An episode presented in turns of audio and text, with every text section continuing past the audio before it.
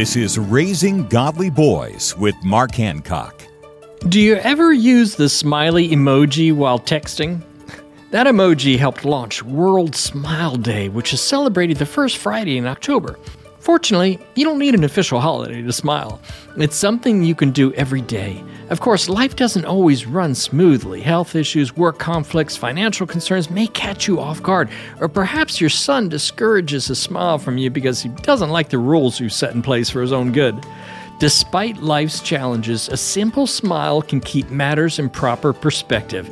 Not only will a smile help lower your stress level, but it'll show your son that God's grace provides lasting peace, and that's certainly something you can smile about. For more encouragement and parenting advice, visit Trail Life USA or RaisingGodlyBoys.com.